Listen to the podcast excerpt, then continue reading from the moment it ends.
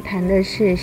当孩子面对命题写作的时候，因为有题目的设限。如果遇到他不想要书写的主题，往往他们会产生一种抗拒的心理，于是就会有一些嗯，我不想做，我不想写，或是产生对这个题目的一种排斥。那当下老师在面对孩子这样子的一个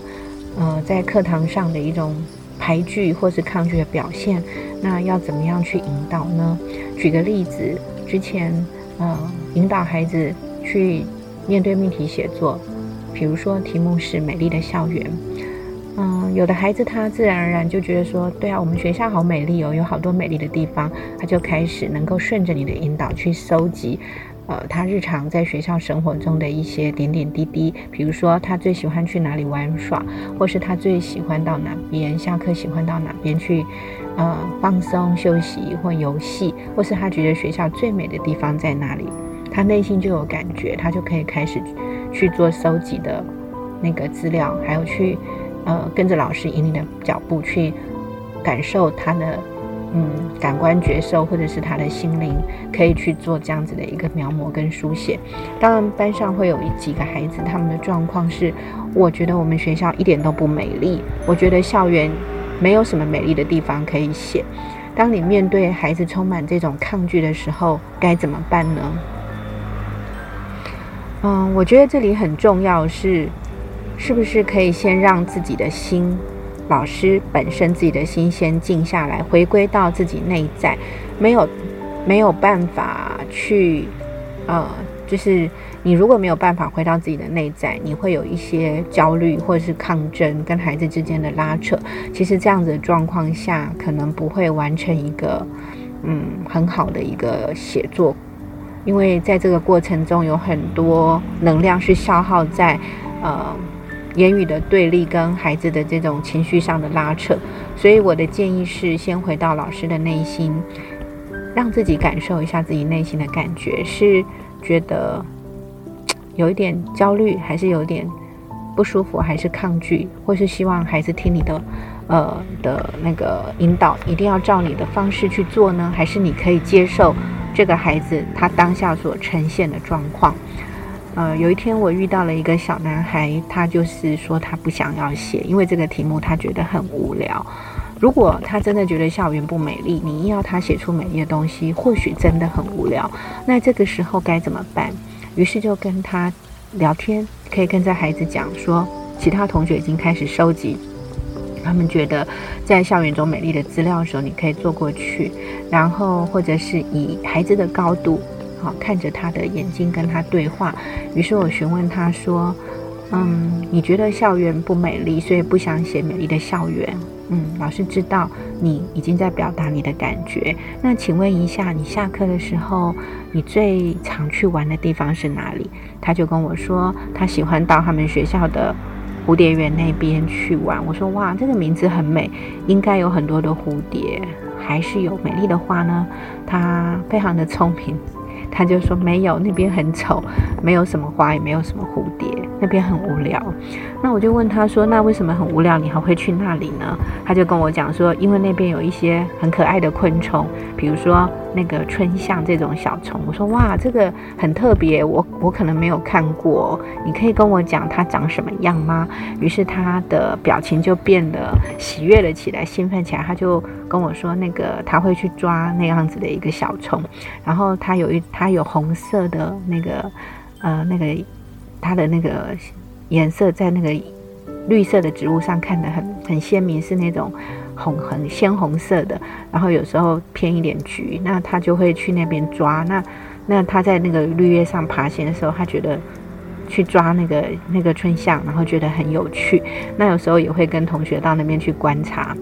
他那个昆虫的各种模样，或者是他有时候会产卵啊什么之类，他就开始聊起来，说他下课的时候会到那边。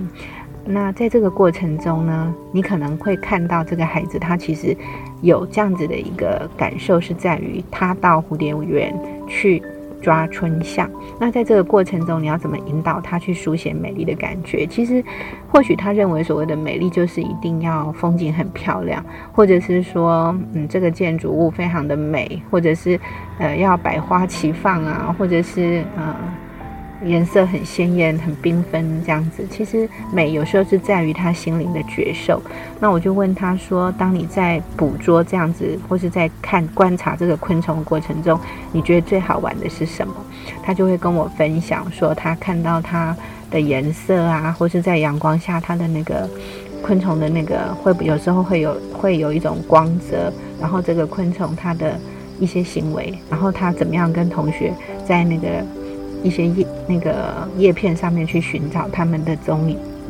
其实我觉得还蛮有趣的。那后来聊聊，我就问他说：“那除了这个之外，我知道你好像还对昆虫特别有兴趣。”他就跟我提到说：“其实生态池那边的水没有没有嗯，并没有很清澈，但是呢，那边会有一些呃像水水敏啊，就是水蜘蛛之类的。然后他有时候也会去观察，然后觉得他们在水上那个嗯。”滑行或者是他们在水上的一些动作很有趣，那我就我就问他说：“那你可不可以把这些你画的这个水蜘蛛啊，或者是春象，你把它画下来，然后呢，你把你的刚才跟我讨论观察记录记记下来。”结果这孩子就做了。那写完之后，我就问他说：“如果今天你可能必须要完成这样子的一个题目的时候，你真的觉得不美丽，可是？”如果你愿意的话，你可不可以把这两块，就是你观察生态池的水敏，或者是你到蝴蝶园去看到春香这两块，去写写看，然后加上你观察到的色彩，或者是那个昆虫的一些动作，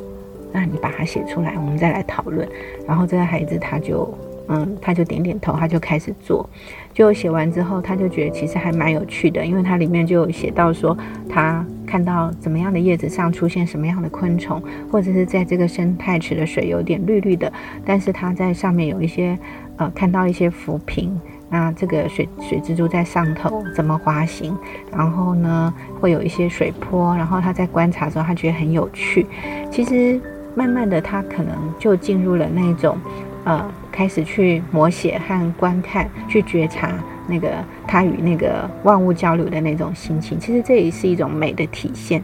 那接下来我就引导他说：“嗯，如果今天我们要做一篇文章的话，就像今天有一个小恐龙的结构，那有这个恐龙的头、恐龙的身体、恐龙的肚子跟恐龙的结尾，那你觉得那个春象跟水明要放哪？”他就跟我讲说。嗯，可能放它的，呃，它的那个恐恐龙的身体，可能就是两块。那结尾的话，和头呢？然后我们就开始讨论起来，要怎么样去面对这样子的一个题目。当你不想做，但是事实上，他发现他其实还是有觉得有趣、好玩，甚至也观察到那个大自然昆虫的美丽。我们要怎么样去？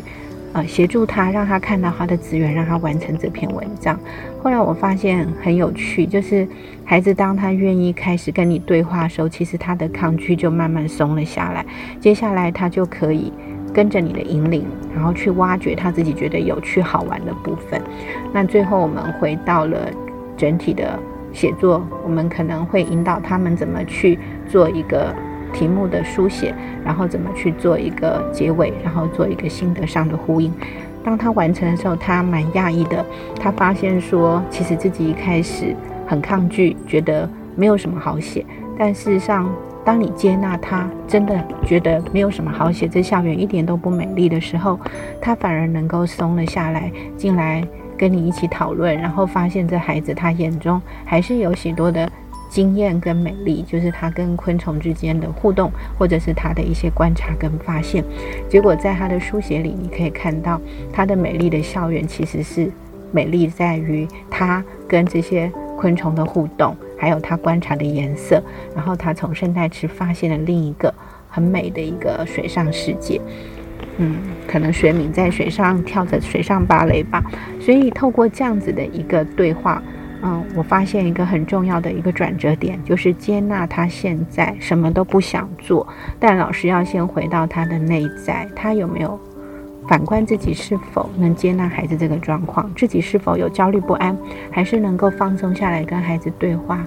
然后让他去挖掘看看。其实有时候题目或许是一种局限跟框限，但是当他面对他必须要去书写的时候，我们可以不可以先把期望这个先放在旁边，然后去同理他的状况，然后引导他去爬书他的内在，然后找出可以着力的点，给他资源予以协助。我想这样子的改善就会让孩子，呃，在课堂上的抗拒会得到很大的的一种放下，然后一种。他的能量就开始流动了，那这个写作过程就不再是那么辛苦。以上就是我的分享，谢谢。